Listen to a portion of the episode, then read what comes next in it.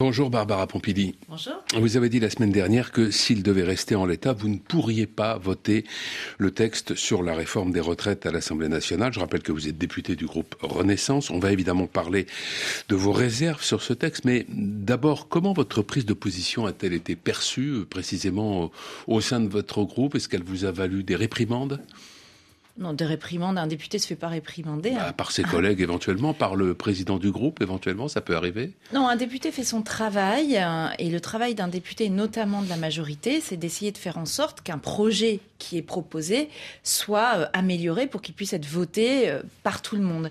Le texte tel qu'il est présenté, c'est un texte qui est le choix du gouvernement, qui est un choix de d'un allongement, pas seulement d'un allongement de durée de cotisation, mais aussi du report de la Mhm. légal euh, de la retraite, hein, qui est en soi euh, une mesure qui génère des injustices. Mhm. Le fait de faire ce choix, euh, alors que on a finalement abandonné une réforme qui en 2017 était une réforme beaucoup plus globale, une réforme qu'on soutenait, qui était une réforme à point, mais c'est un présupposé qui fait que derrière, il va falloir trouver des mesures pour compenser les injustices qui vont être générées par euh, ce, report de l'âge légal.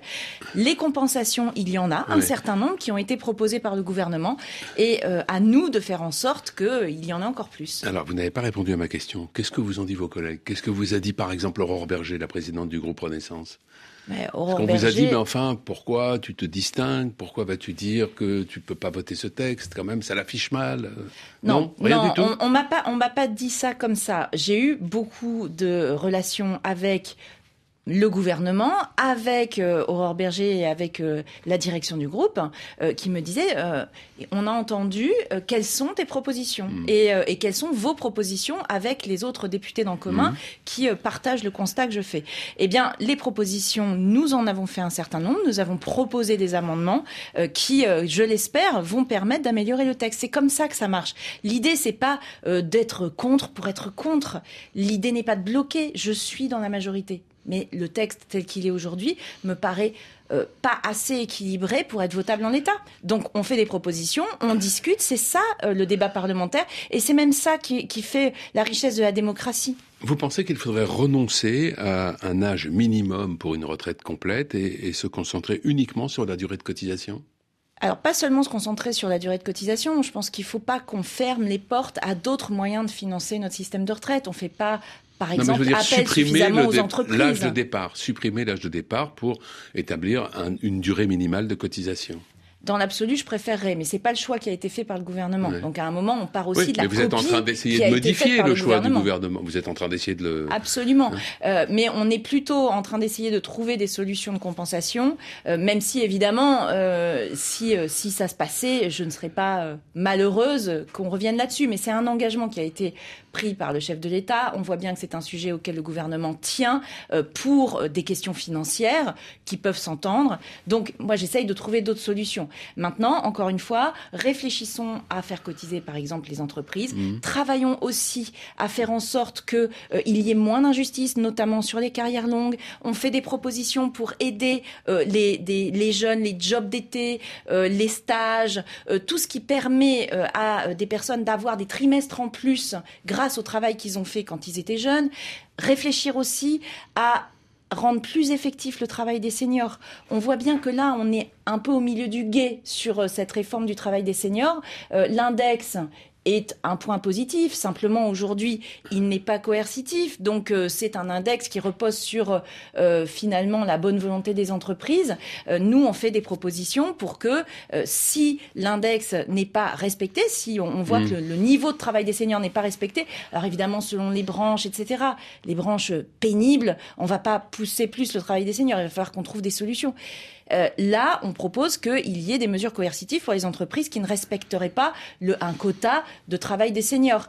Mais J'aime pas quand on parle de quota de travail des seniors parce que ça donne le sentiment que quelque part euh, c'est un poids, alors que euh, les seniors ont euh, des compétences, ont une expérience mm. à transmettre qui est une richesse. Donc à nous d'essayer de trouver des bons outils pour transformer ça en richesse. Quelle est votre exigence minimale pour voter ce texte? Au fond, par exemple, si les 64 ans sont maintenus, parce qu'on comprend bien qu'actuellement c'est la volonté du gouvernement. si les 64 ans sont maintenus, est-ce que vous pourriez voter ce texte quand même? Si les 64 ans sont maintenus, pour pouvoir voter le texte, il faut qu'on ait des mesures compensatoires qui soient très importantes. Et ce qui m'inquiète un peu, c'est que nous sommes dans un texte qui va être un PLFSSR, c'est-à-dire un, projet, de loi rectificatif de la sécurité sociale, de financement. Tout à fait. Et on sait que dans ces textes-là, on ne peut pas tout mettre sous peine d'inconstitutionnalité. On a des risques de ce qu'on appelle des cavaliers sociaux.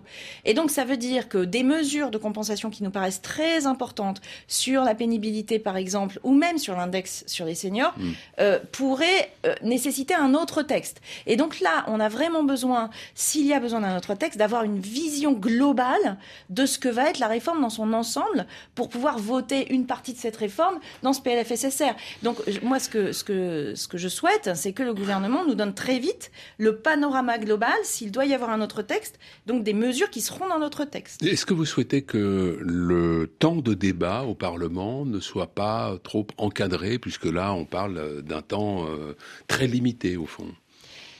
Je pense que le débat parlementaire est important. Euh, on a besoin de discuter de ces sujets, qui sont des sujets euh, qui vont avoir un impact sur mm. nos concitoyens et sur nous-mêmes pendant des décennies. Donc, euh, chacun fera comme il veut. L'opposition, je ne vais pas lui dire de, comment elle doit faire son travail. Maintenant, je pense qu'on a plus besoin d'un débat que de stratégie d'obstruction. Euh, la mobilisation contre la réforme a été très importante. Euh, jeudi dernier, le gouvernement l'a reconnu d'ailleurs. Euh, une nouvelle journée est prévue le 31 mars. Est-ce que son succès va être déterminant sur la suite de ce mouvement social? Euh, le succès de quoi De la nouvelle manifestation euh, contre la réforme des retraites, mardi prochain, le 31 mars. Ce que j'ai constaté, c'est qu'il y avait beaucoup, beaucoup de monde, beaucoup de mobilisation, et quand on est sur le terrain, on entend les gens en parler. Euh, je crois que la mobilisation ne va pas faiblir. Après, je n'ai aucune idée de s'il y aura énormément de monde le oui, 31 mais est-ce que ça peut, est-ce que ça peut peser lourdement sur ah bah les décisions du gouvernement Évidemment, enfin, le gouvernement a toujours dit qu'il était à l'écoute de nos concitoyens. Donc euh, j'espère bien que le gouvernement va continuer ce travail d'écoute et euh, surtout à parler aussi avec ses interlocuteurs qui sont les partenaires sociaux. Euh, moi, je considère que on ne peut pas faire une réforme contre la population. On a besoin euh, d'avoir euh, la population avec nous quand on veut faire une bonne mm. réforme. Euh, là-dessus, on voit qu'il y a encore du travail, que ce soit le gouvernement dit de l'explication. Je pense aussi un vrai travail sur le fait que cette réforme soit une réforme juste socialement encore une fois, nous, on a des propositions. Hmm. Euh, on espère qu'elles vont aboutir. Le ministre de l'Agriculture euh, a annoncé hier que la France renonçait à demander une nouvelle dérogation pour l'usage d'insecticides néonicotinoïdes dans la culture des betteraves sucrières. Cette décision intervient après que la Cour de justice européenne a jugé jeudi dernier illégales ces dérogations, précisément pour ces substances considérées comme toxiques pour les abeilles. C'est, j'imagine, une nouvelle qui vous réjouit?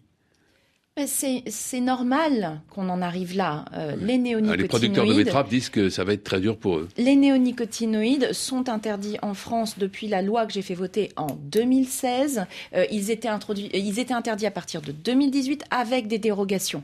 Euh, on a vu que sur les betteraves, on n'avait pas collectivement fait suffisamment de travail à l'époque pour trouver des alternatives. C'est pour ça qu'il avait été proposé de faire une petite rallonge pour les betteraves, mais on savait que c'était fini.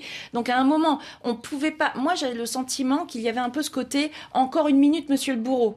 Tout le monde savait que cette interdiction allait entrer en vigueur, que les dérogations étaient prévues un petit peu, mais là, ils attendaient encore la dernière limite. Là, maintenant, c'est terminé c'est clair. Le gouvernement va accompagner euh, euh, les, producteurs de betteraves, mais, euh, mais c'est une bonne chose qu'il n'y ait plus de néonicotinoïdes en France. Merci Barbara Pompili.